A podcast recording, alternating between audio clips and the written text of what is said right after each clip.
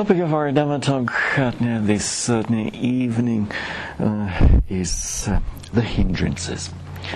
The hindrances uh, that familiar to you as meditators or not? yes. So, hindrances that uh, tend to occur during you know, the meditation practice, intensive meditation practice, but also outside of intensive practice. Now, to start with a story. And the story is not entirely you know, based on imagination, but rather based on you know, the experiences of at least two, possibly even three you know, people.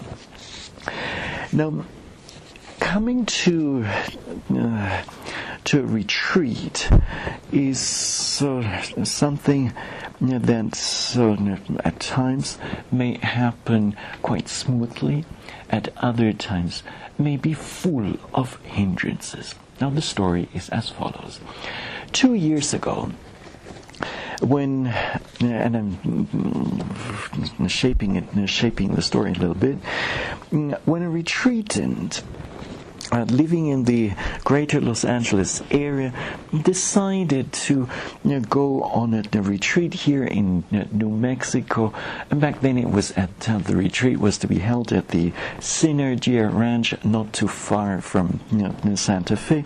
So this retreatant uh, intended to you know, fly from you know, one of the regional airports um, in the greater Los Angeles area via Las Vegas to where? Albuquerque. Now, the flight was supposed to be relatively early in the morning, and so even though departure was quite some time ahead of uh, departure from from from the home, was quite some time before or in proper time. Yet it so happened that already early in the morning there was some very dense traffic on the interstate, leading to near the airport. And so, getting to you know, the airport was uh, you know, already you know, some a matter causing some nervousness. Will we make it or not? Fortunately, our retreatant made it to near the airport and just barely made the check-in, and and then you know, when it came to you know, when it came to the security you know, check, well, the usual thing, the bags got screened, and on top of this, the security uh, officers uh, felt it was necessary to do a full body check. So, which of course uh, takes more time, and uh, which uh, then makes reaching the flight in time uh, more difficult. But. Um, uh, with, uh, you know, with the, um, by the virtue of the Buddha, Dhamma, and Sangha, our retreatant just made it to you know, the gate. And so, you know, just in time, just in time, you know, you know for you know, proper, or you know, just before you know, the boarding ended. So, our retreatant is looking forward to the retreat uh, at the Synergia Ranch, and so, you know, then is sitting. You know, um, uh, in the plane and uh, then waiting for the plane to take off.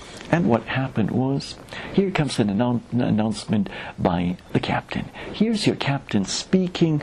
Sorry to say, because of a, a thunderstorm that is just approaching near the airport, our departure will be delayed by 20 minutes, or by some time, approximately 20 minutes. So uh, our retreatant patiently waits, uh, sitting there.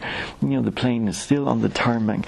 And indeed, the thunderstorm uh, does occur, and uh, there are quite a number of uh, lightnings uh, that strike.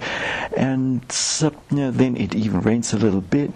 And so all of this obviously adds to the discomfort of our retreatant. Now, now, fortunately, the a thunderstorm is not lasting forever, just uh, a very short uh, one. And finally, the uh, captain you know, picks up the microphone and says, Now, folks, we're ready to take off. And so, so then the plane takes off. And certainly then mm, the flight to Las Vegas is certainly without any problem. However, owing to a delayed, owing to the delayed certain departure, well, getting into Las Vegas is on time or not delayed. Well, obviously also delayed. And since uh, the transfer time uh, between the incoming uh, flight and the outgoing flight to start with was already rather short, well, the, the delay from the first flight, flight and then um, uh, uh well adds or, or, or uh, plays an important uh, role. So our um, passenger, our retreatant, who's very eager uh, to make it to the retreat, well, he runs as best as he can to make the connection from the LA flight to the ongoing flight to Albuquerque. Now he makes it, but what about the luggage? So wait, wait, and see whether the piece of uh, uh, luggage is going to make it or not. So uh, finally, the second flight uh, takes off, and uh, then uh, everything is okay, except just before reaching Albuquerque, the uh, stewardess comes and says, "Please uh, put your your your carry-on baggage underneath the seat, the seat in front, and with this, the retreat and." And uh, then misplaces uh, uh, his hat. And then when uh, after the plane has landed and uh, the time comes to get up, well, that woolen hat ends up on the floor and gets forget and uh, ends up staying there. So then, um, upon you know, reaching you know, the carousel in order to pick up the suitcase, well, too bad. no suitcase there. And did you experience something like this? And so, so then it uh, means that our retreatant has to rush over to the um, what what is this called the you know, um, the uh, unclaimed hmm? baggage baggage claim. There you go, the baggage claim mm, counter, and so then all the details have to be registered, and then the person in charge does. Um, uh, assure our uh, retreatant that uh, there's no need to worry. the luggage will be safely delivered to the retreat center um, outside of Santa Fe. Okay, now so far so good. However, our retreating was supposed to catch the shuttle bus. and there's just one shuttle bus going from Albuquerque towards the retreat Sutton Center in, at the Synergia Ranch. Unfortunately, that shuttle bus is gone already. And there's only one single one. So this then means then our retreatant has to make other arrangements, and certain private arrangements, namely, uh, he has to look for a cab. So finally, outside of just outside of the Albuquerque airport, he spots a cab, and then talks to the cab driver, asks him whether he knows the Synergia Ranch near outside of Santa Fe, where the retreat is supposed to take take place The cab driver driver with much confidence says, "Oh well, surely I know that place. Uh, how could I not know?" And so, then our retreatant has full confidence in you know, the cab driver, and so both of them take off for you know, the Synergy Ranch.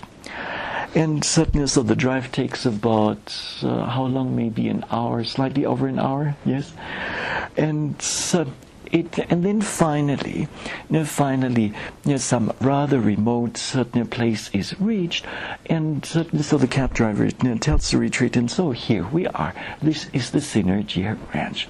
The retreatant gets out of the taxi, walks up, walks up to the facilities there, and suddenly then talks to the person and suddenly the office to find out what. Uh-uh. This is not the Synergy Ranch.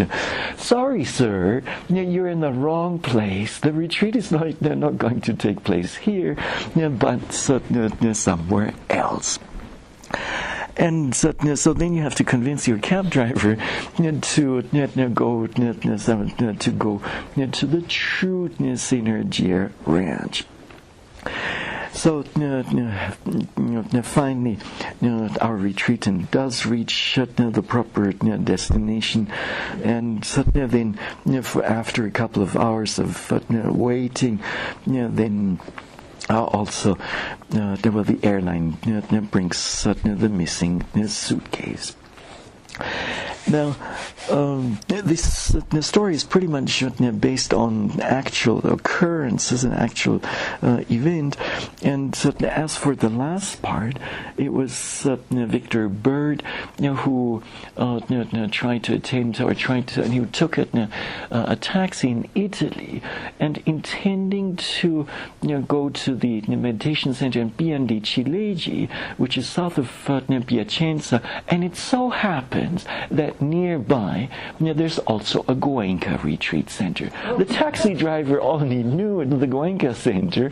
He thought, well, there must there's just this one single meditation center, and so he happily drove Victor Bird to the Goenka center. And poor Victor, after a while, he figured out that he was in the wrong place.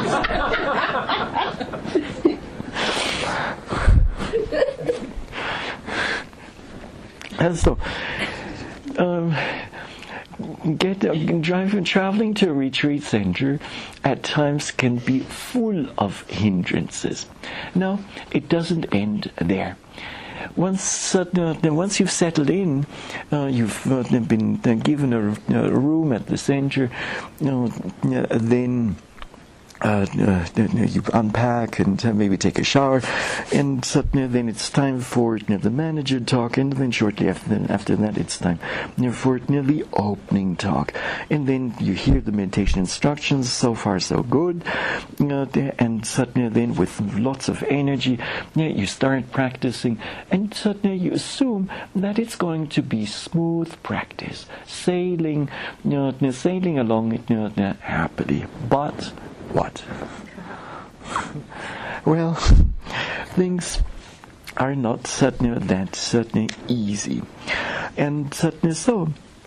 After just a few days of certainly intensive practice, um, as retreatants, we discover that all sorts of hindrances come up. Can you think of some? Some that you've experienced yourselves within the last couple of days? Aversion, yes. What else? Dullness. What else? Sloth and torpor. yes. Desire. Desire, for what? To end the retreat?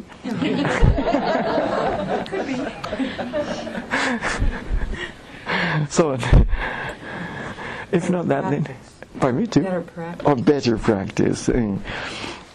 And for, uh, for some, it could be know, desire for well, for special, you know, you know, the type of food that you're you know, used to at home, or it could, mm, well, around here, you know, for more comfort, there couldn't be more comfort. so not that one. so, anyways, a desire might suddenly come up, and such aversion, ill will might arise. Sloth and torpor, dullness is part of this. And then have we really mentioned all forms of uh, difficulties or hindrances? Doubt, yes. And certainly this doubt might certainly be a major one. and certainly might certainly actually cause a meditator or cause meditators much trouble. And then apart from doubt, there's still another hindrance left.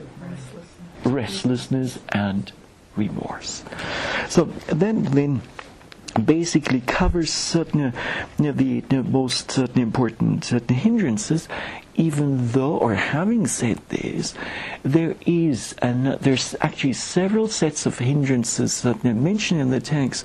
And there's one set in which uh, well another quality another mental quality is being mentioned which is fundamental to all of you know, those you know, that you have mentioned so far so, which quality, which mental factor is this?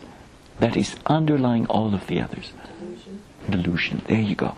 Delusion or ignorance. And so all of the others are based in delusion.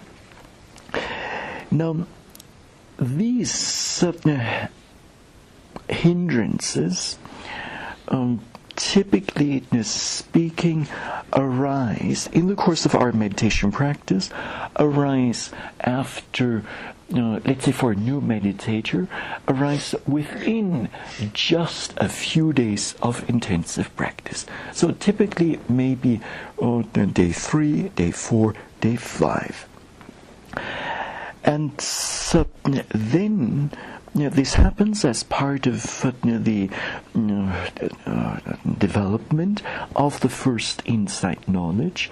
And once one has overcome the hindrances, does it mean that they're gone forever?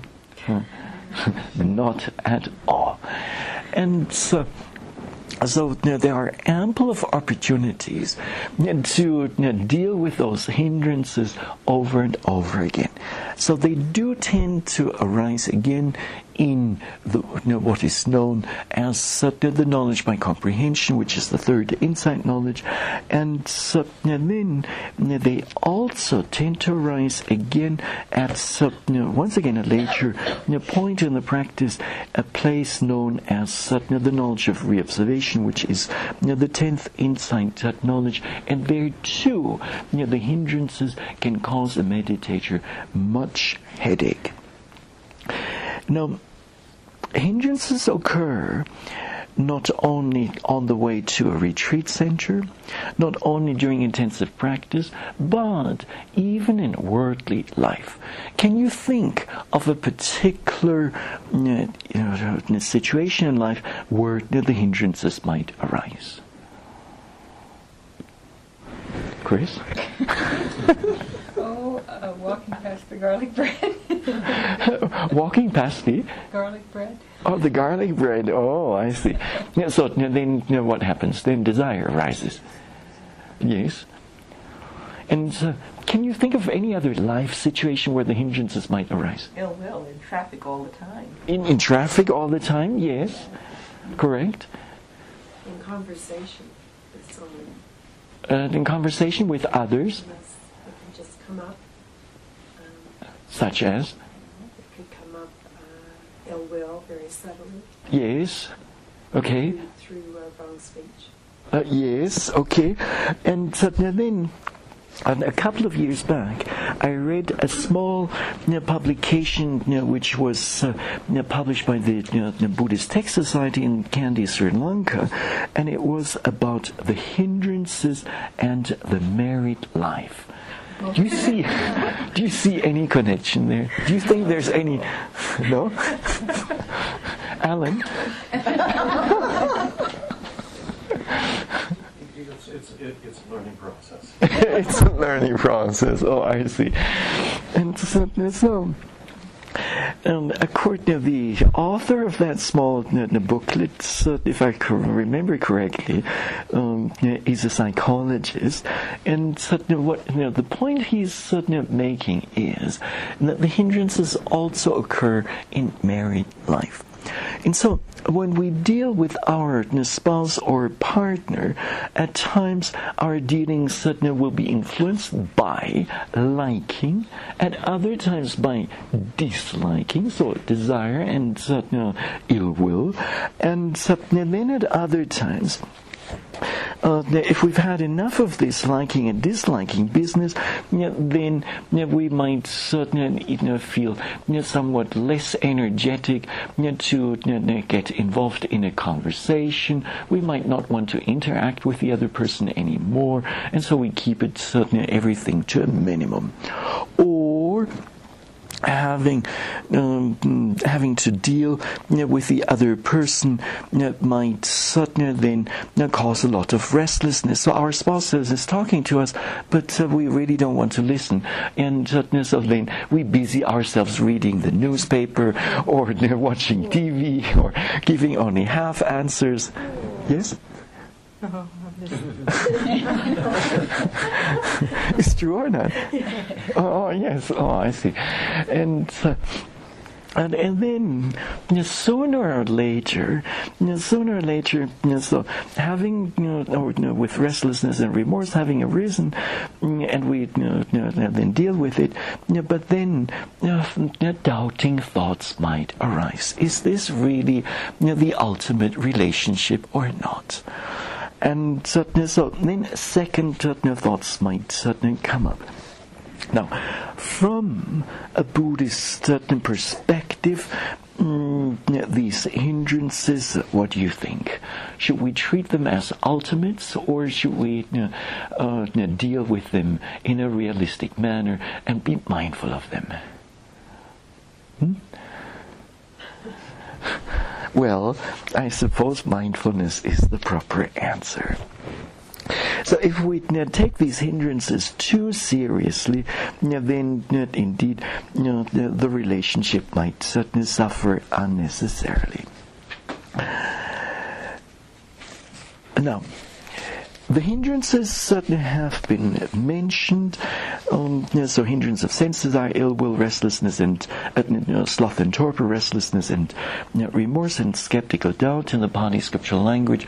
You know, these are known as Kamachanda Nivarana, as Vyapada Nivarana, as Thinamiddha Nivarana, as certain Uddhaccakukkucca Nivarana, and then finally as certain Vichikicha Nivarana.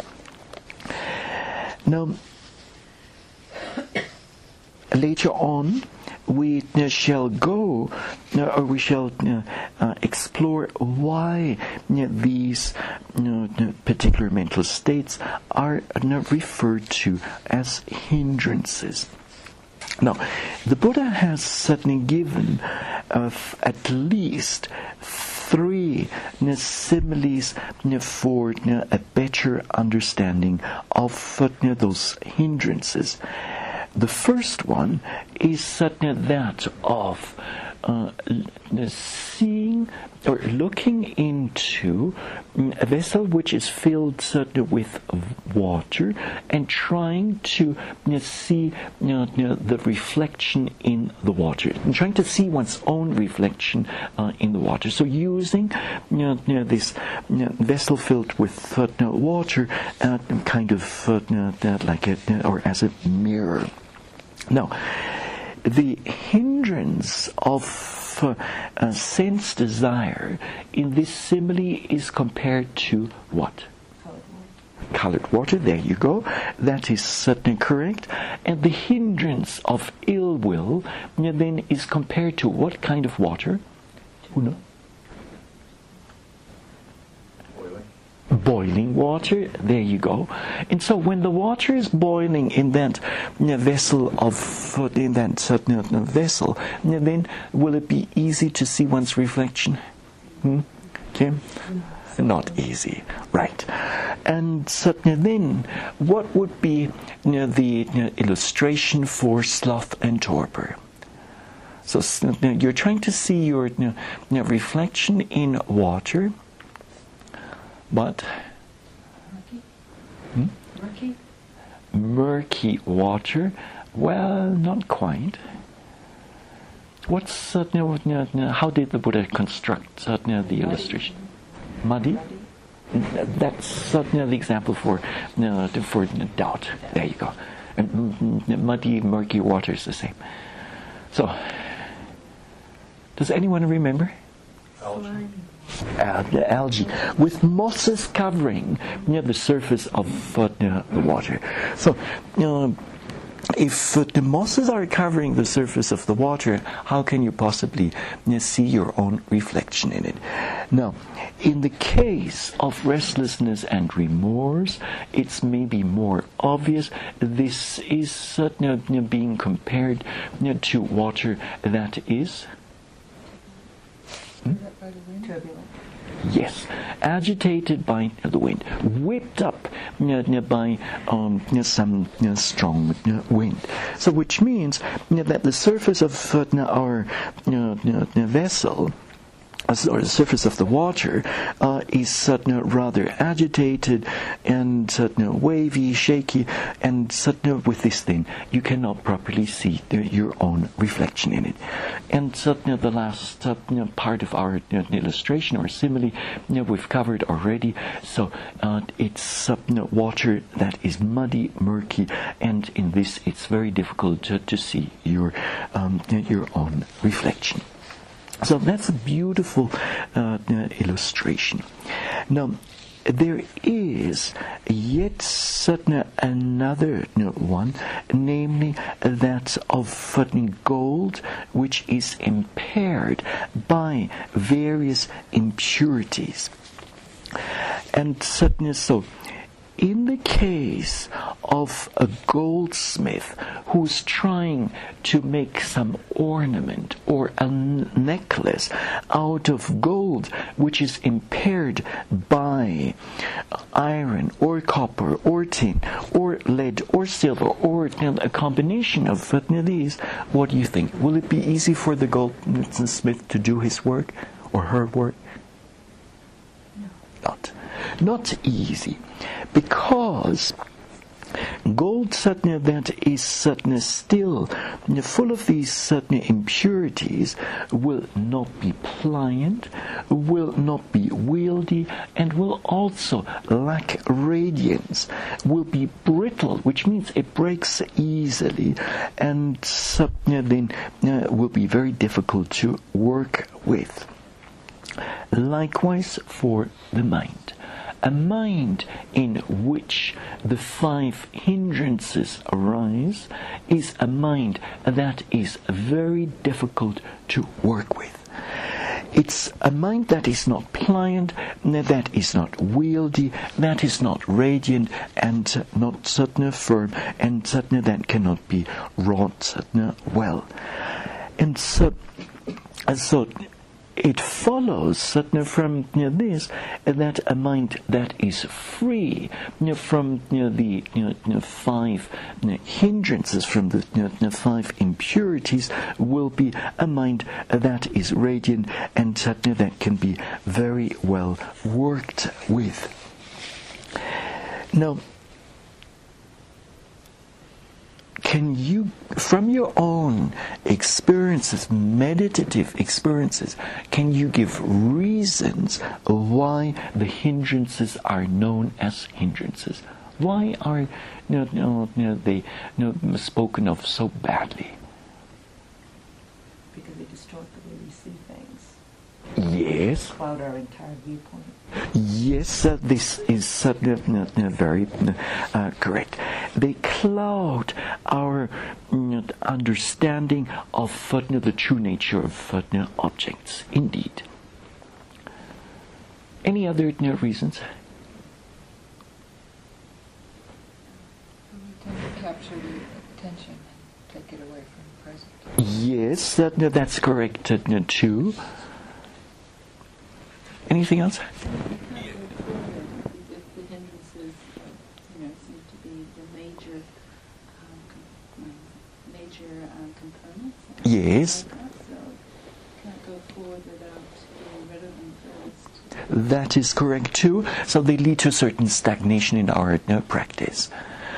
So, like they're the um, mother of reactivity, and so they would uh, come out in speech and body and speech. Ah, uh, yes, this is also uh, a good observation.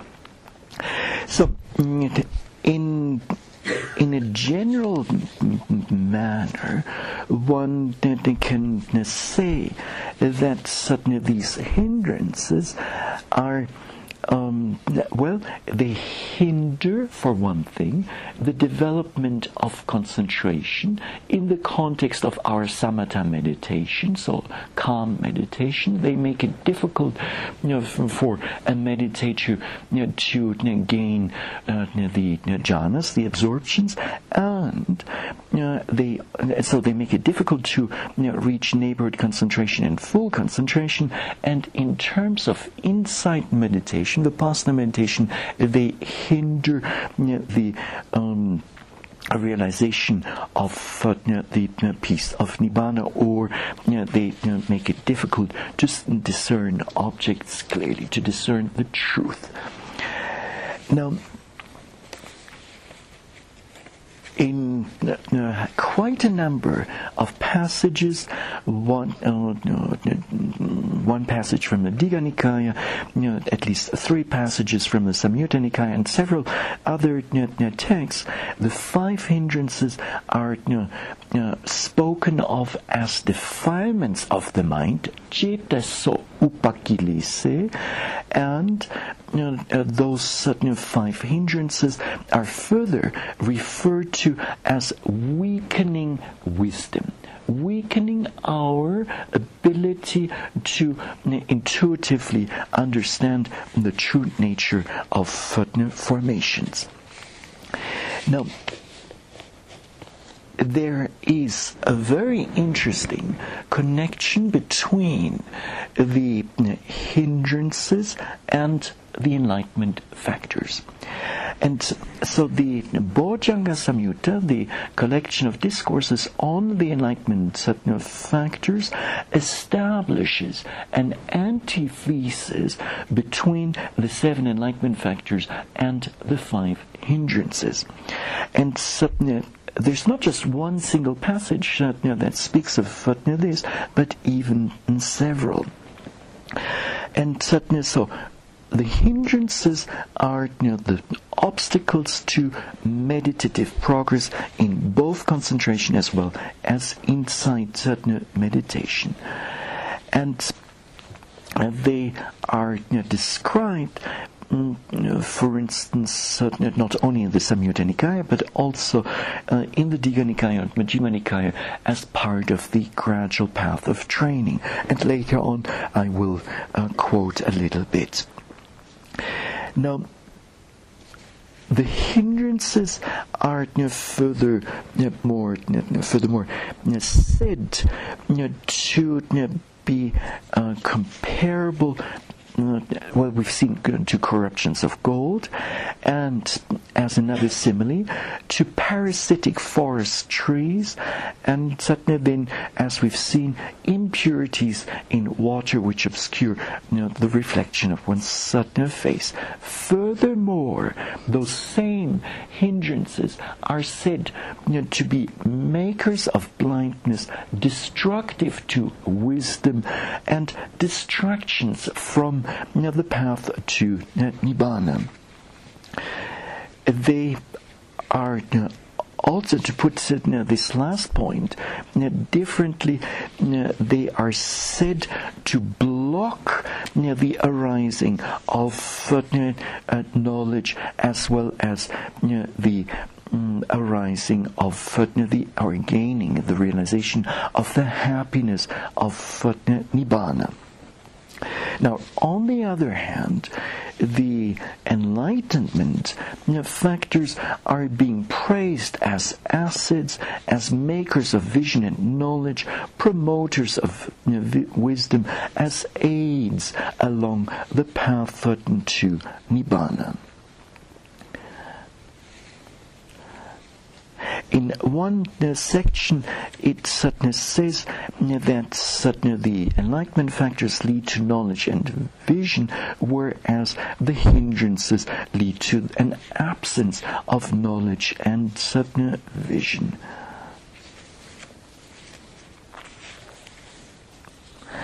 Now, in the Majjhima Nikaya, the middle-length uh, discourses of uh, the Buddha, we find um, in discourse number 108, we find an, an interesting passage mm, that uh, speaks of a conversation or that describes a conversation between Elder Ananda and a Brahmin by the name of uh, Vassakara, if I remember correctly. And suddenly, so The Brahmin uh, is uh, asking about uh, different types of uh, meditation, and Elder Ananda uh, then replies uh, what the Blessed One considers proper meditation, forms of meditation, and um, other forms of meditation that the Buddha or the Blessed One does not consider as proper meditations. Could you think of a meditation that is uh, uh, not proper meditation. Hmm? Wrong view is present. Uh, meditating with wrong view. Yes, you could say this. Anything else? Well, very simple if, and this is happening, uh, even among insight meditators, if a meditator sits in meditation with eyes closed, straight back, perfect posture, full lotus, and the, the, outer, you know, the outward impression is, oh, this is really uh, a model meditator. But in the mind, this meditator is thinking sensual thoughts not just one, but two, but three, but four, but the whole sitting, non-stop. so this the Buddha uh, does not consider as proper meditation. So, um, to give you or to quote from that particular um, passage, Ananda is saying, The Blessed One, O Brahman, did not uh, praise every type of meditation, nor did he condemn every type of meditation. What kind of meditation did the Blessed One not praise? Here, someone abides with his or her mind, obsessed by sensual lust, a prey to sensual lust, and does not understand as it actually is the escape from arisen sensual lust. While one harbors sensual lust within, one meditates, premeditates, outmeditates, and mismeditates. So this form of a meditation you know, then uh, could be considered or has to be considered as a form of mismeditating in you know, the Pali scripture language known as apajayanti. The same thing uh, then goes or applies uh, for uh, the other hindrances. So if one enjoys uh, thinking aversive thoughts, or if one enjoys sitting there and certainly sleeping, and one spends one's time not like this, then this would be a case of mismeditating. And certainly, so the Buddha does not recommend certainly this kind of uh, uh, meditation, but rather uh, does certainly he uh, recommend you know, or, or he praises you know, forms of meditation um, such as certain jhana practice and obviously also proper insight certain meditation.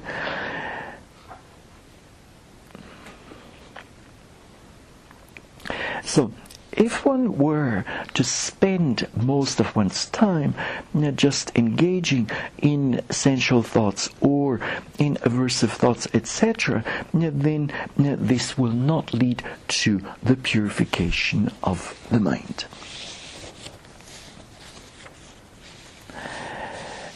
Now, there are different means of overcoming the hindrances. And uh, can you think of uh, any such means? Concentration? Uh, yes, concentration helps to suppress uh, you know, you know, the hindrances. Anything else? The investigation, Yes, investigation of what? Investigation of the hindrances, yes, indeed. And uh, to add, the enlightenment factor of investigation of uh, uh, states, Dhamma Vijayatna Sambojjhanga, is uh, indeed given as an antithesis to, um, mm, well, uh, to skeptical doubt. Yes? Loving kindness? Yes, in which context? Well, maybe that can help with the hatred Yes, that is correct. Anything else?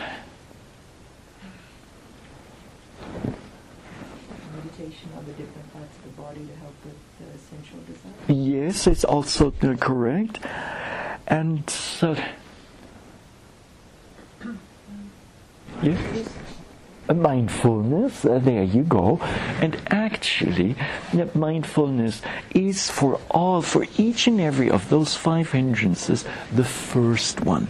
The first way, you know, the first and foremost way you know, to you know, deal with it.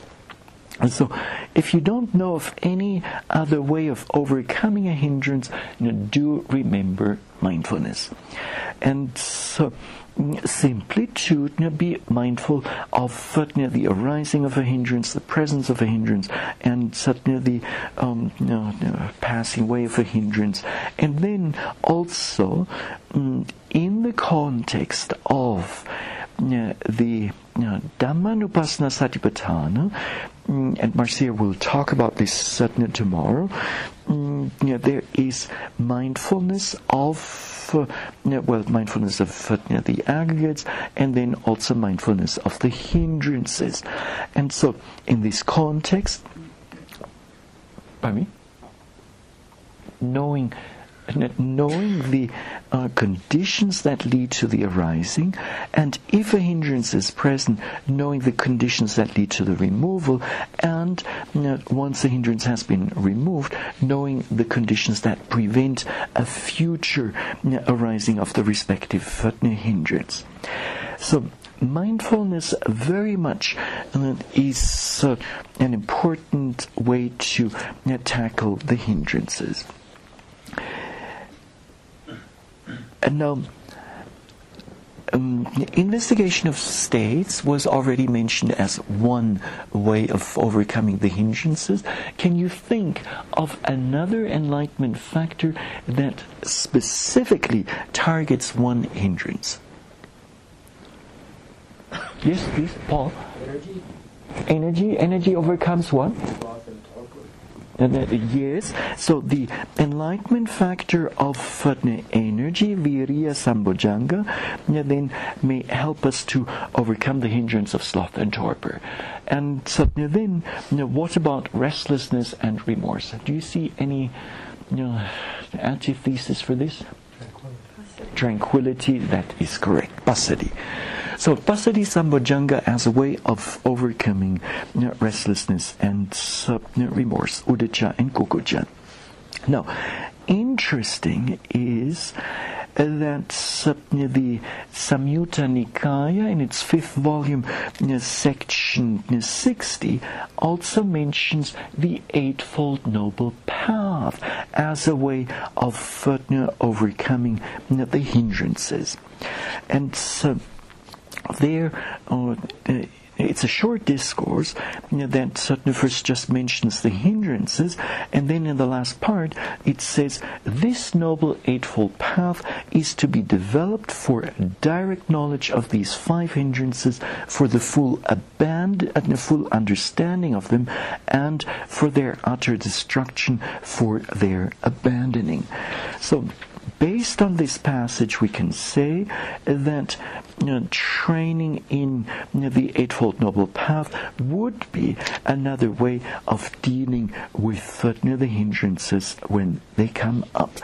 Now, in terms of individual mental factors that are helpful to overcome the hindrances, Shamila has mentioned concentration, and then I think Paul mentioned uh, mindfulness, and uh, yet there's another very important, and well, and then you know, there's already you know, there's another factor that you've mentioned uh, already, namely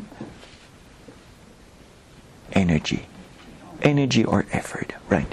So our you know, teacher from Burma, you there, you the Venerable Sadhu, Pandita Bhivamsa, very much or, frequently mentions those three factors as being essential to overcoming the hindrances. The way he explains this is that uh, the mental factor of uh, effort, viriya, will um, distance the hindrances, will distance the mental defilements in general, will block their uh, arising. Now, in the case of mindfulness, what's the action of mindfulness? Penetrate. It penetrates an object, yes. Through the delusion of the hindrances. Uh, yes, and uh, uh, more specifically. Prevents you from getting caught in there, like you, you recognize it as it starts, so you don't get as wrapped up in it. Ah. Um, we're getting there. Remember? What's the second manifestation of mindfulness? The first one is being face to face with the object of observation, and the second one is Staying with it. being with it, Staying with it. staying with it. Uh, right, right. Yeah, so Penetrating, right? penetrate the protection of the mind. Araka, no. araka paccupatthana. And yeah, so, protection of the mind from um, you know, the attack by mental defilements, and uh, in a general you know, sense, and in particular you know, from the hindrances. So, in the presence of moment to moment mindfulness, uh, and there there not being any gaps, gaps of absent mindedness, absent mindedness, then how can unwholesome mental states arise? They cannot arise, and thus, so in the presence of mindfulness, you know, oh, you know, the hindrances cannot arise, and the mind uh, will be protected. Now, in the case of concentration, its work is, or its function is, to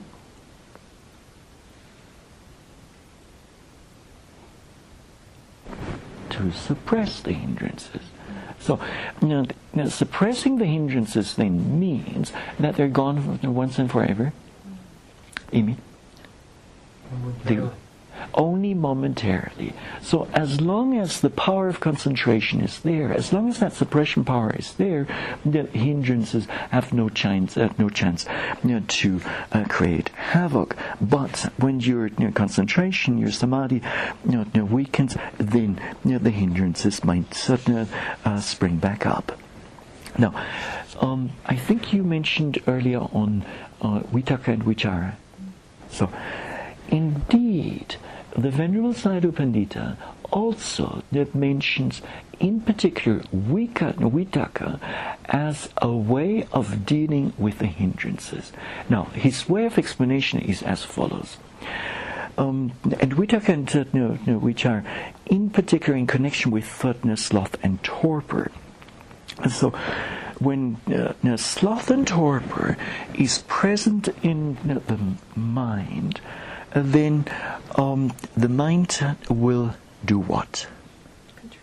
It will contract, it will congeal, it will become rather stiff, like uh, a stick of butter that you've kept in the freezer for a long period of time. And so it is with proper aiming, aiming the mind at suddenly the center of the predominant object, that then gradually the mind opens up, that constricted, that uh, uh, constricted mind then opens up and then becomes more active, and with this, uh, then uh, sloth and torpor may subside. And obviously, in this connection, effort will also play an important role. And it's uh, uh, what effort does is the way the Sayadaw explains it is you know, the burning, the heat of effort will melt know, those certain hindrances and uh, then uh, will uh, activate certainly the mind. Uh, will um, uh, what was it? Um, the heat of effort then will activate certainly the mind and drive certainly that sloth and torpor away. Now, just for general knowledge, the Panha, so questions of Milinda in section 34, uh, uh, mentions faith, saddha, as an, a way or a means you know, of overcoming you know, the hindrances. And the explanation is as follows namely, as confidence springs up in the mind, it breaks through the veil of the hindrances. Now, maybe to explain this a little bit further, but this is guesswork, and I'm honest about this. Um, when one has overcome, or let's say, among the hindrances, it is the hindrance of doubt that usually arises as the last one. And so if one has applied uh, uh, mindfulness to doubt, then gradually the doubt certainly will subside, and eventually, eventually, faith will arise, confidence will arise, and with this, then one heads out of the zone of the hindrances and certainly into a zone of more wholesome mental states. So that's. Uh, um, my my personal reading of this, but this may not be uh, necessarily what the commentaries say.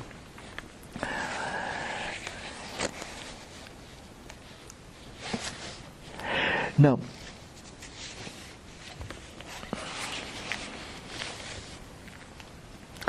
what are from your experience the results of overcoming the hindrances?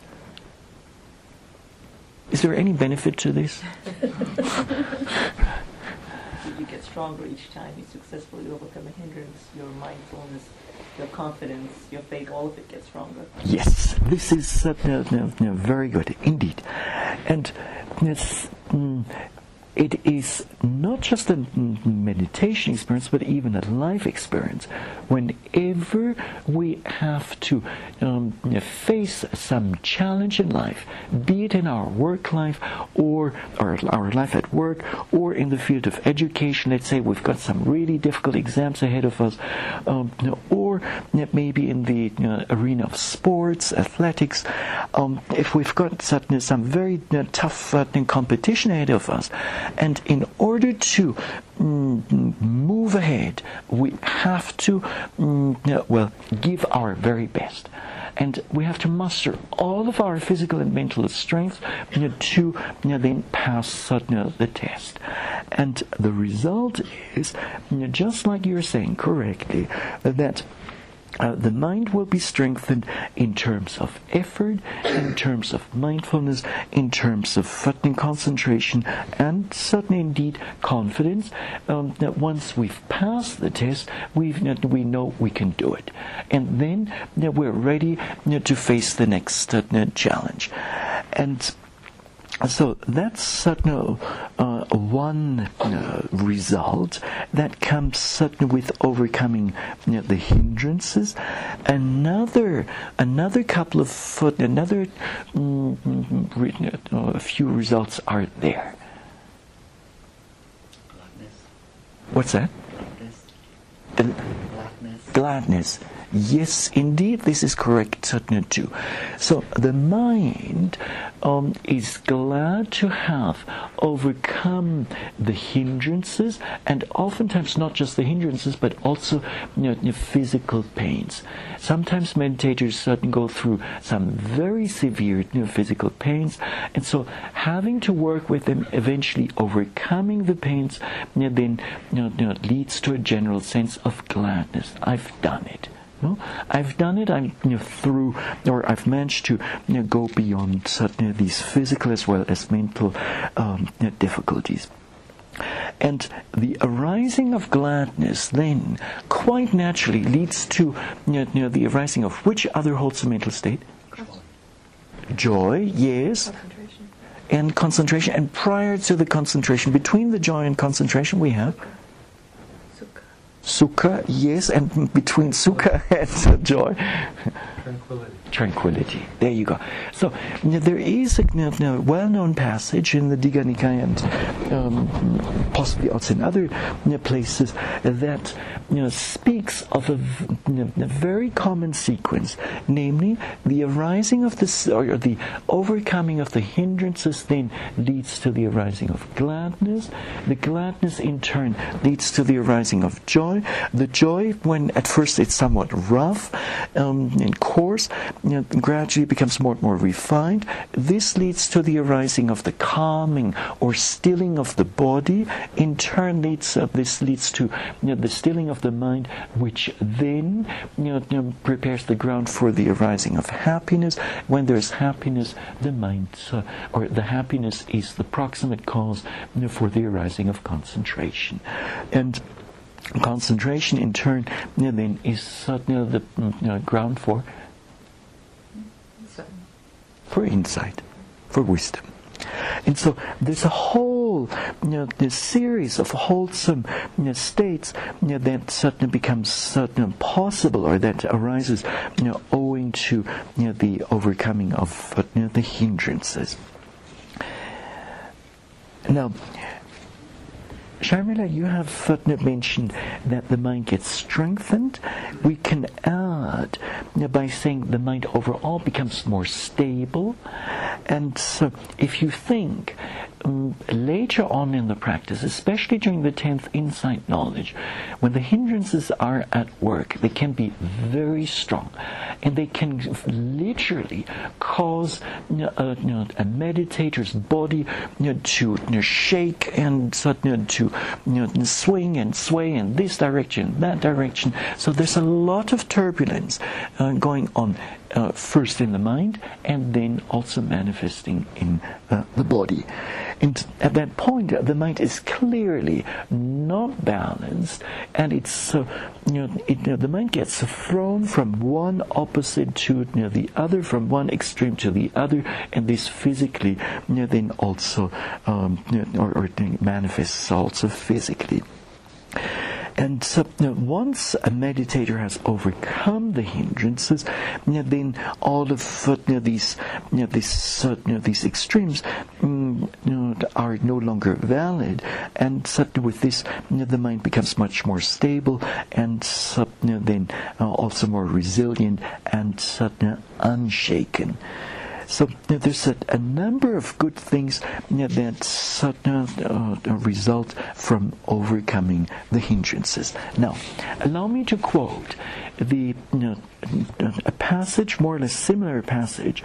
Um, on you know, the overcoming of the five hindrances, and you know, the you know, two passages are number one from the Digha Nikaya, volume one, section 71, 72, 73, and corresponding to this, Majjhima Nikaya one, section 181. And I'm quoting one has cast away sense desire, kamacchanda, one dwells with a heart free from sense desire. From sense desire, one cleanses one's heart. One has cast away aversion, vyapada. One dwells with a heart free from aversion. Cherishing love and compassion toward all living beings, now one cleanses one's heart from aversion. One has cast away sloth and torpor, thina middha one dwells free from sloth and torpor, living the light, no, sorry, loving the light with watchful mind, with clear comprehension. One cleanses one's mind from sloth and torpor. One has cast away restlessness and remorse, uddhacca kukkucca, dwelling with a mind undisturbed, with a heart full of peace. One cleanses one's mind from restlessness and remorse. One has cast away doubt, vicikiccha, dwelling free from doubt, full of confidence in the good. One cleanses one's heart from doubt. So, apart from you know, the results that we've uh, mentioned or you know, explored so far, there are others like uh, well, confidence and loving kindness, compassion, etc. Uh, now it's already past eight o'clock. A little bit, you know, just maybe you know, to say a few things about one of the hindrances. So, you know, so far we've uh, spoken about the hindrances in general, and uh, now, now let's uh, pick sloth and torpor. Since this sloth and torpor, for sure, has certainly strongly uh, hit some of our meditators here, including myself. And uh, and now for a better understanding of fitness, sloth, and torpor, the Dhamma Sangani, which is you know, the first uh, Abhidhamma work, describes sloth in Pali known as thina um, by uh, using the following synonyms.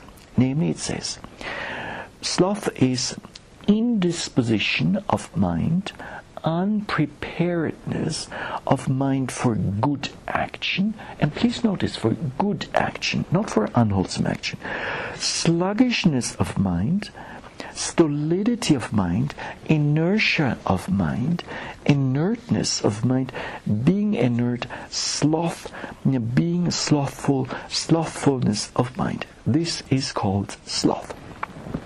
And modern synonyms for this would be dullness of mind, laziness, idleness, disinclination to action or labor, indolence, laze, the bad habit of being lazy and unwilling to work, and certainly then the state of having no energy or enthusiasm. Now,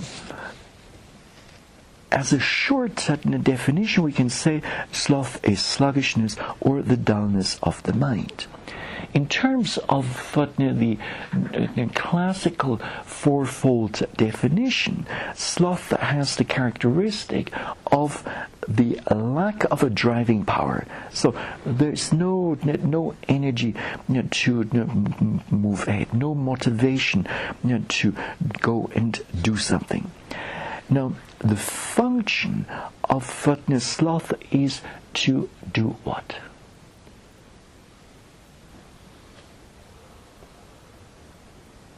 Each mental you know, factor has a certain function, and in the case of sloth, it is you know, to dispel energy. So just like you know, energy gets you moving, um, um, in the case of Fatna sloth, it is to remove Fatna the energy, and Satna then you know, to turn you know, turn you into a lethargic being.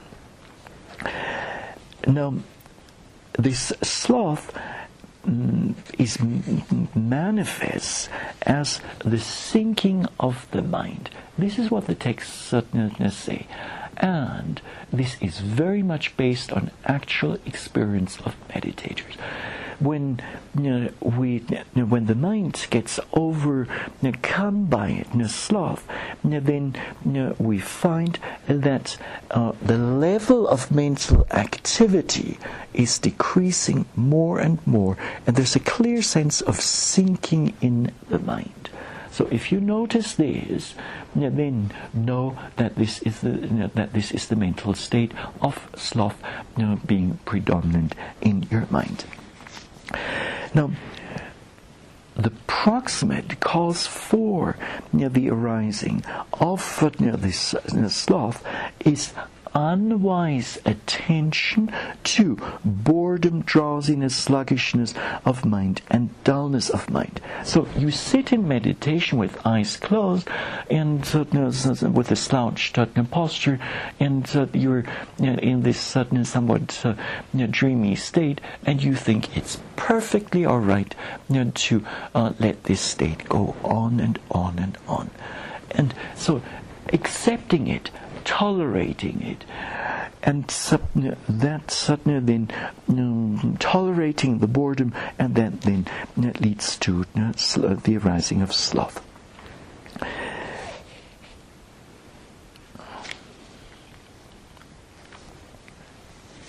recognition has to precede the, the tolerance. Uh, I, I mean, the tolerance is a sign that I'm identified. Yeah, right. And, uh, and so there has to be a recognition. There you go. Uh, That's correct. You know, and certainly with all of certainly the hindrances, recognizing a hindrance, recognizing you know, sense desire as sense desire and ill will as ill will already makes a huge difference. If you know that you know, you know, the mind is overcome by this or that hindrance, you know, then you've won half the battle. And so then it's just a matter of continuously applying mindfulness and so and also exerting effort in making sure that the mind is concentrated, and then gradually the respective hindrance will subside. I know. But if one sits there and um, doesn't even recognize that you know, one or the other hindrance is uh, you know, creating havoc in the mind, well, you know, then uh, one is going to lose the battle. And I could see you could confuse it with tranquility. For instance, you think you're tranquil, sure. but sure, but uh, it's a passivity that you're sinking into. Mm-hmm. That's uh, that's correct. And so, with not so with you know, experienced uh, meditators, but with uh, new meditators, um, they think, well, all I need to do is just observe the rising and falling movement of the abdomen, and uh, you know, that's you know, that's it and uh, they don't. Uh, let's say when um, let's uh, when when restlessness has arisen, they think it's quite okay, it's quite natural. So uh, why uh, why be mindful of this? And then they keep uh, being restless for a long period of time. And then finally, maybe because the teacher is asking, or they find out themselves, and then finally they start being mindful of it. Now, somewhat close to the sloth is torpor, which in the Pali scripture language is known as middha. And certainly here, this certain uh, torpor is or gets explained in the, Dhammasangani as indisposition of the mental factors. So in the case of sloth, it was an indisposition of the mind. Here, now it's indisposition of mental factors, unpreparedness of mental factors for good actions, obscurity of mental factors, internal blockage of mental factors, torpor, sleepiness, drowsiness, being sleepiness. You know, this is called torpor. And modern expressions for this would be lethargy, mental inertness, um, lassitude, sleep, slumber, stupor, turbidity, and a state of not being active. And now, the short definition for torpor is a morbid state of mental factors. Its characteristic is unwieldiness, its function is to smother, and it is manifested as drooping, as tiredness, as nodding, as exhaustion, as drowsiness, as sleepiness. And the proximate cause is uh, as given earlier, unwise attention to boredom and so on. Now, um, unwise attention to boredom and certain others were given as proximate causes um, for sloth and torpor. Can you think of other factors that contribute to sloth and torpor in the meditation practice? Lack of effort at really grasping or aiming for the object? That- Yes, so uh, effort and uh, and then you're saying also aiming. Yes, is correct. What else? Enough mindfulness. Uh, absence of uh, not enough mindfulness. Yes, is correct. Let's say There you go. That is correct. Uh, sleeping too much, and uh, in general, we can say eating too much. And uh, among food items, there are certain types of food that contribute more towards sleepiness than others. And you know, like my personal experience has been eating lots of potatoes. You know, creates is correct uh, creates a certain amount of sleepiness. So does drinking you know, much milk. I know. But, but how do we know the difference between what's normal sleepiness, your body just telling you that you need more sleep, and sloth and torpor, especially in the early stages of meditation? Uh, how do we know this? Um, well, let's say if everyone else does uh, follows the schedule, and uh, we go to bed uh, uh, maybe two hours earlier, you know, then uh, maybe uh, you know, this is uh, a case of sloth and torpor. On the other side, side though, is not getting enough sleep causes sloth. that might also you know, be a factor. Yes. Some people push themselves hard to not Mhm. sleep Yes. on retreat. Yeah. Yeah. Right. Right. Or Lack of energy. Yes, is correct. Or what uh, here in our case, in the case of Viranyani, uh, jet being totally jet lagged, and so it will you know, um, you know flying across the Pacific, uh, you know, across different time zones, so it will take several days to you know, get over the jet lag, and uh, then we have those who, uh, you know, let's say, have really active jobs, and uh, maybe as a manager or this or that, and uh, you know, then um, uh, there's a lack of sleep that builds up over just weeks and months, and one is maybe not really realizing it because one is certainly uh, keeping awake by drinking lots of coffee and uh, energizing the mind. And, and then, you know, and then one comes on a retreat, and uh, you know, and then one falls asleep. And, uh, and uh, then the body is catching up. The body and mind is catching up, and uh, it's showing you know, in the form of sloth and torpor. And uh, so mm, that's certainly also one has to take into account. Now, there are, well, from a general point of view, mm, during the early stages of practice, we tend to need a lot of sleep. But when we take the case of an, a more advanced meditators who, in his or her practice, has gone quite far, let's say, is experiencing some of the advanced or higher insight knowledges, we find that such a meditator gets by with much less sleep. Let's say just four hours of sleep, sometimes even less. And during the day, the person doesn't feel sleepy. So, why is this? Why is, it, why is there this difference between sleep? Because it refreshes the mind to be to have that calm and clarity, and so you need less sleep. Uh, yes. To add to your explanation, um, the frequent occurrence of mental impurities, of mental defilements, tires the mind, exhausts the mind. Whereas with you know, further practice, more advanced practice, less and less mental impurities are arising. As a result of this, more and more wholesome mental states are present, and we get by with less sleep.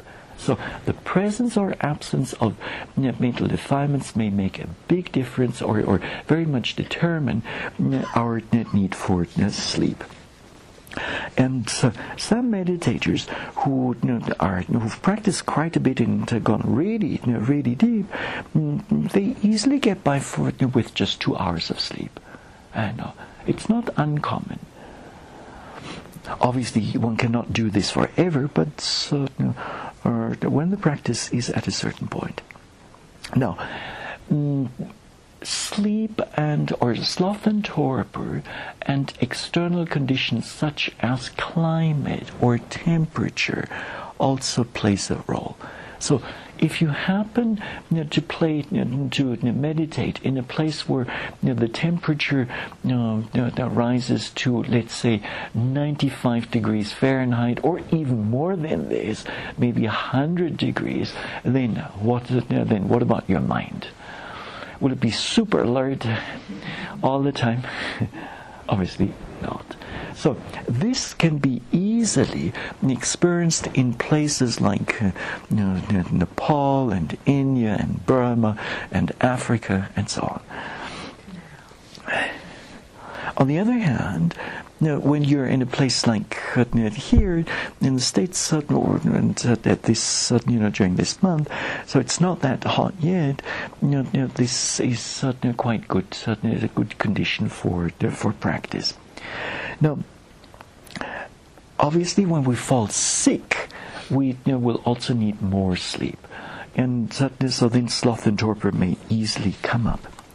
Now, another interesting point that is that ties in with what we've discussed earlier on.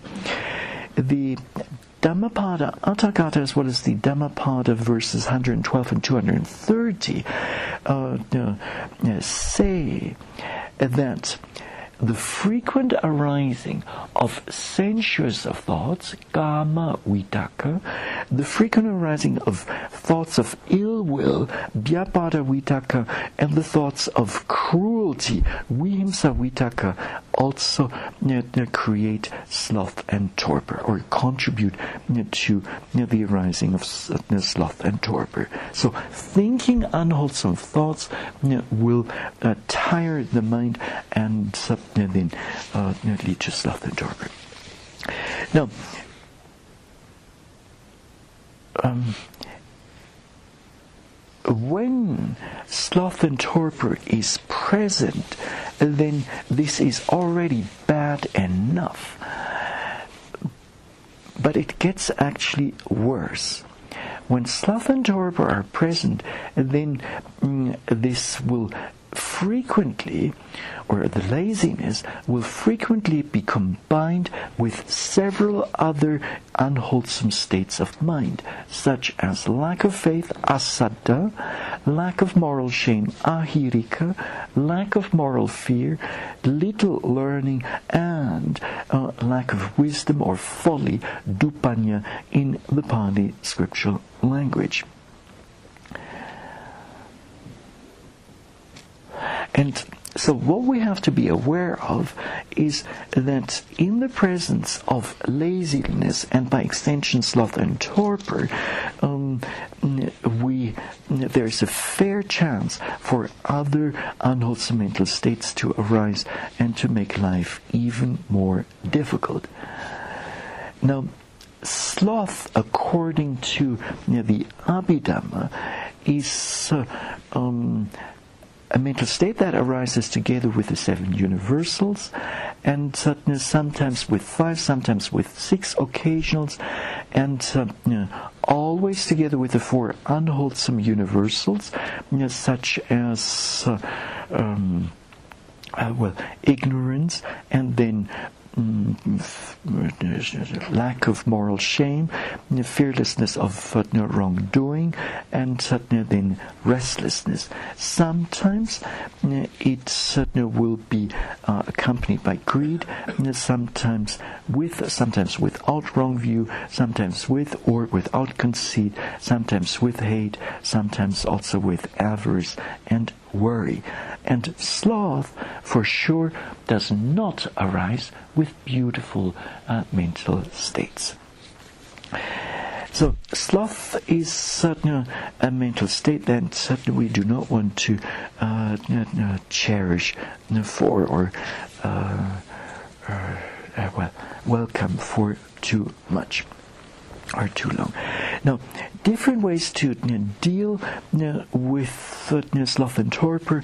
There are many of those, mindfulness being the first, and certainly um, knowing that overeating may lead to sloth and torpor, so regulating the amount of uh, food, moderation in food, um, being careful with what one eats, and then an interesting point is if in sitting meditation, sitting after sitting, you fall asleep, then what would be the answer to this?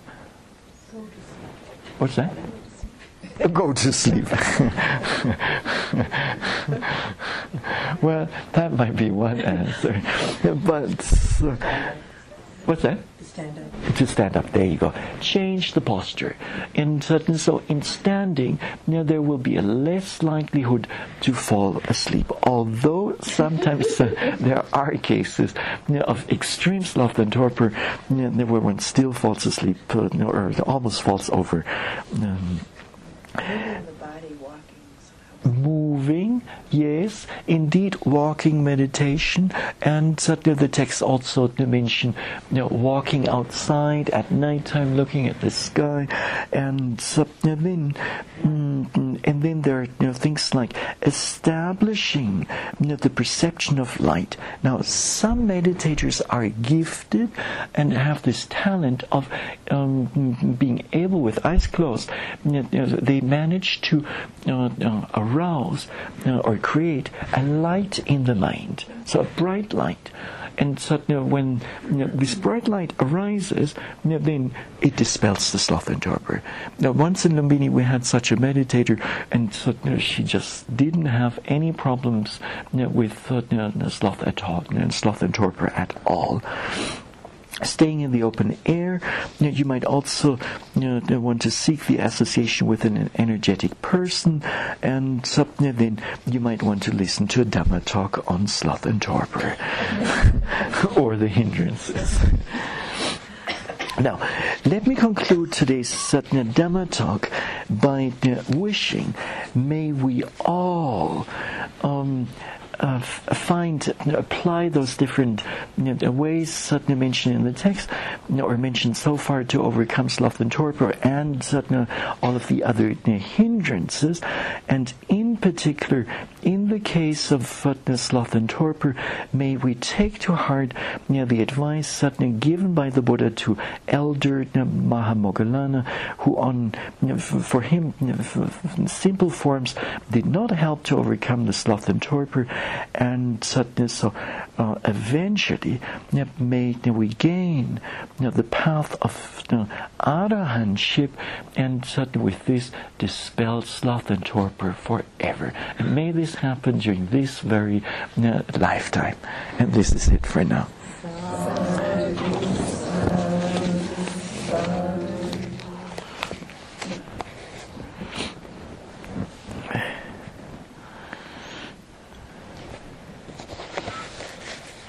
And so the fact you know, that uh, it takes arahantship you know, shows you how difficult it is you know, to well, get rid of sloth and torpor. So sloth and torpor will be around for a little bit longer. It's not so. one question, Sayadaw. Um, I had, in my mind, I had always associated the rains retreat, which is during the monsoon season, Yes. As a traditional time when the monks go into retreat. Yeah. Right. And, and obviously the temperature will be high, the humidity Not so high. Not so high? No, no, well, no. At the very beginning of the, you know, you know, the rains retreat, at least in Burma, or, and also in Nepal and India, you know, you know, it's going to be hot and certainly humid. I know, but later on, you know, later on, the, the temperature does drop a little, a bit. Must be- Somewhat. I mean, in terms of sloth and torpor, it must be extremely difficult. I mean, the conditions are, But at least not as bad as the hot season. when is the hot season? The hot season is uh, well March, April, May, June. Without the rain. Before the monsoon. Yeah, before the monsoon. Yeah. And then it gets really hot.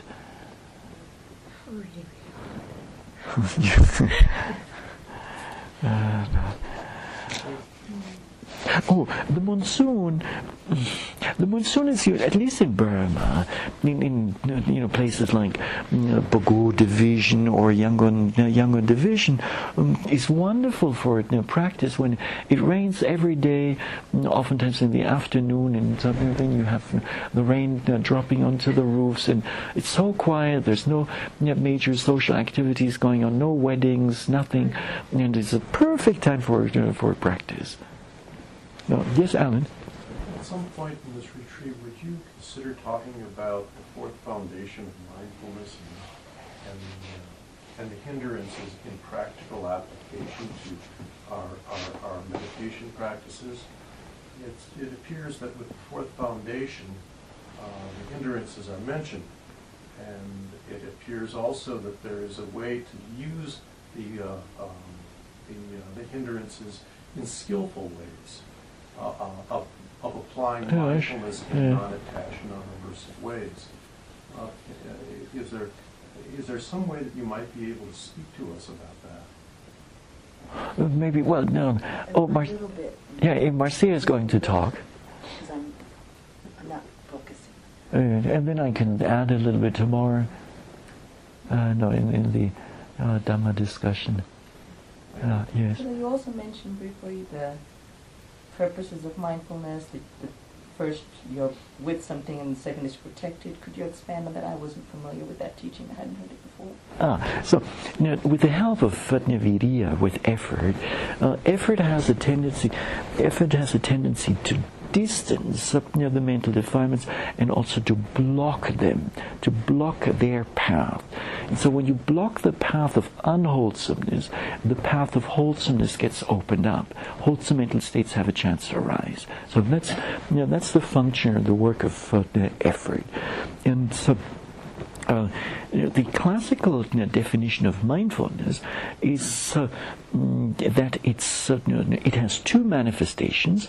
The first one is as a, state of confrontation, a state of being face to face with the uh, object of observation. We say Bimukha Paccupatthana in Pali, and uh, the second manifestation is as uh, the guardianship or protection, Arakkha Paccupatthana in the Pali scripture language. And so, so as explained earlier on, mm, when mindfulness is really present, or is present from moment to moment to moment to moment to moment, with no gap in between, then unwholesome mental states have no chance to arise. And the result is, the result of this is that during the time when mindfulness is present in a continuous manner, the mind is protected and you know, protected uh, against uh, or protected from the arising of unwholesome mental states, which means no hindrances can arise. And in the case of concentration, well, the concentration suppresses uh, the hindrances, so it doesn't give them a chance to arise. No, it's not that the hindrances are gone forever, but uh, for the time being, they can't uh, uh, show their heads.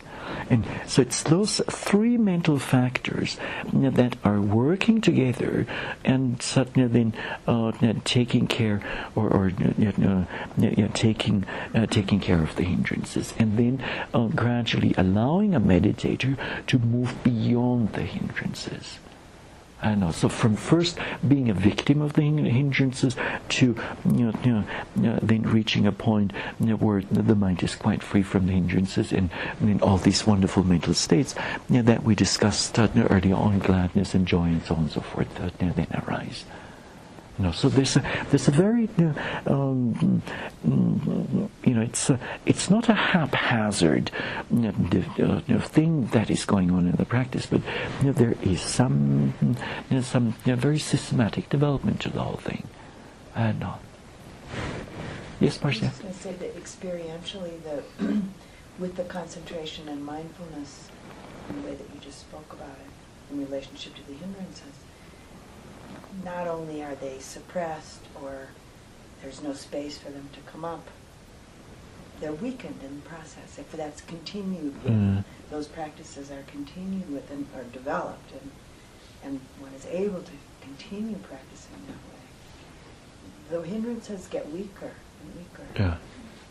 What do you do though if the mind is deluded?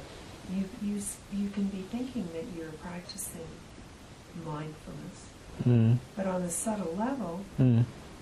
the, the unwholesome state pops up. Yeah, sure.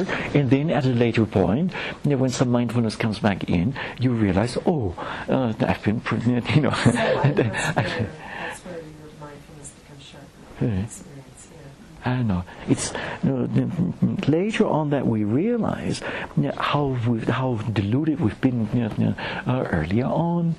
I know. And that's a, that's a big surprise to you many meditators. You know, you, think of you go into a retreat, you think, oh, you're the greatest, and uh, you know, you know, you've got all these uh, great uh, uh, diplomas and whatnot and uh, degrees, and so, and then you know, you, you, know, after a while you realize how deluded uh, you know, you've actually, you know, how impure the mind is. I know. It's fortunate when that happens. Uh, In a sense, uh, yeah, very, yeah, very much so. Otherwise we go on being deluded. It gives you a reason. Uh, Could I mention just one small thing? That Yeah. One of the ways that I, and I, I did, I think I said something about it last night, but uh, there, the quality of uh, energy, virya, uh, effort, has a certain uh, component in it of interest. And I sometimes call it interest energy. So I experientially myself and with uh, students, that uh, quality of interest in relationship to the hindrances, so the recognition of a hindrance arising, and actually being interested in it Yeah. with mindfulness. I mean, really being Yeah. interested. Mm. It's like ener- Yes, right. enthusiasm Yes, of right. interest Mm. is what allows the the wholesome connection and then the investigation and Mhm. the falling, you know, Yeah, the very good point. of it or the breaking up of it. Yeah, right. The interest uh, aspect from a you know, from point of view of abhidhamma, that's your your joy, your piti. Yes, I know. it's- it's so it's uh, different the other- piti. Yeah, it's such a different way of Uh, attending to, to difficulty uh, right. than And we're used to. oh, right. Would that be a characterization of the fourth foundation of mindfulness, the of, Yes. of the investigation Right. of, of Uh. Right. And so, like maybe to add uh, a little bit mm, as a, as a reflection, you, know, you might sort of you know, uh, take interest in the hindrances, sort of, you know, thinking, well, they are present in the mind, in the stream of consciousness. They are going to come up during intensive practice. They are also going to come up during daily life. So why don't I? Why not certainly get familiar with them? Why not study them while they're going on?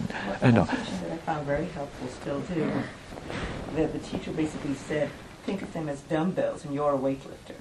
You know, a weightlifter doesn't think of their dumbbells as hindrances, uh. but you keep working against them, you get stronger. Yeah, yeah, that's a nice way. of them as the Yeah, dumbbells that sure. you're working against, you get Yeah, stronger. yeah. Then you don't Yeah. get so mad at them. Uh, right. I know. And then there's less certain uh, uh, negativity or less uh, resistance towards them. I know.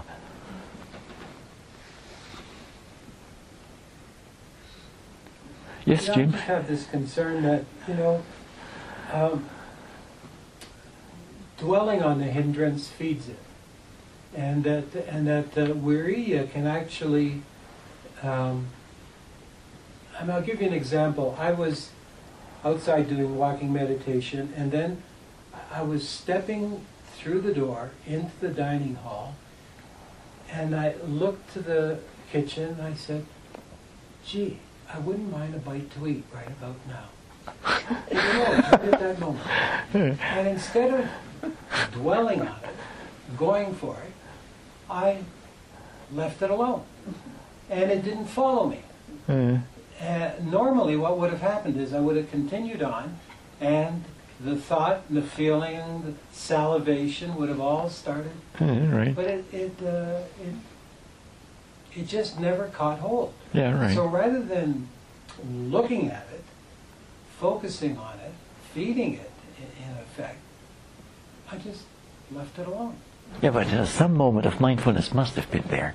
There was the recognition of Yeah, mindfulness. yeah see, yeah, that's, Yeah. certainly that's good enough. No, that, uh, that then helped you to uh, uh, not act on it. Yeah, I mean, I just, uh, sometimes I, I, I have a question about Viriya, the application of Viriya. Um, Is it in unfailingly the right, the right approach?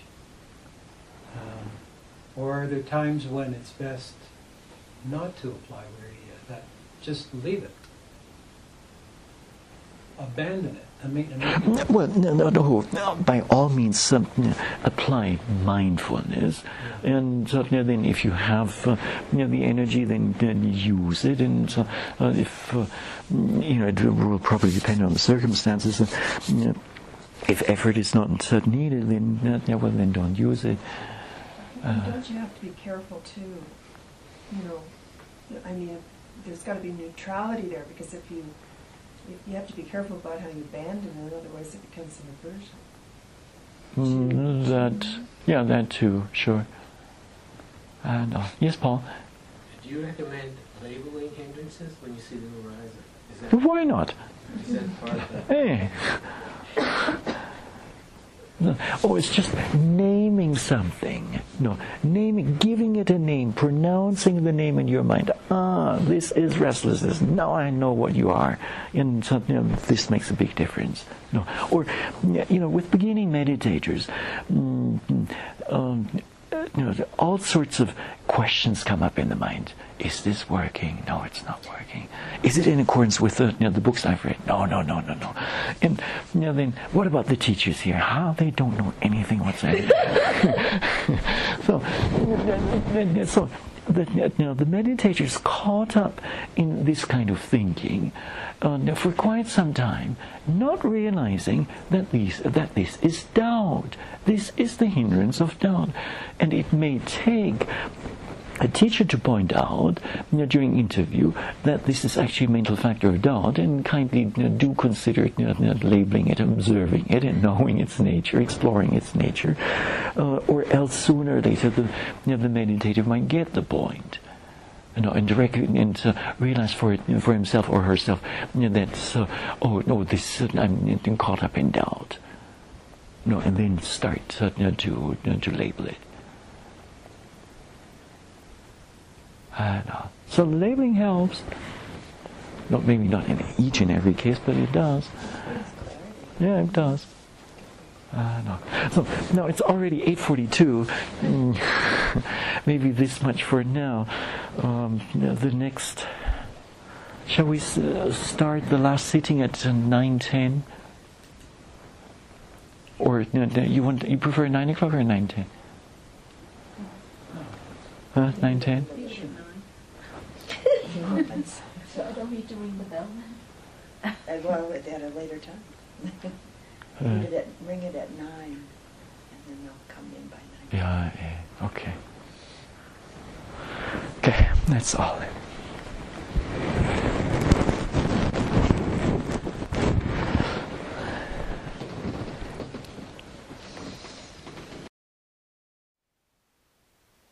Thank you for listening.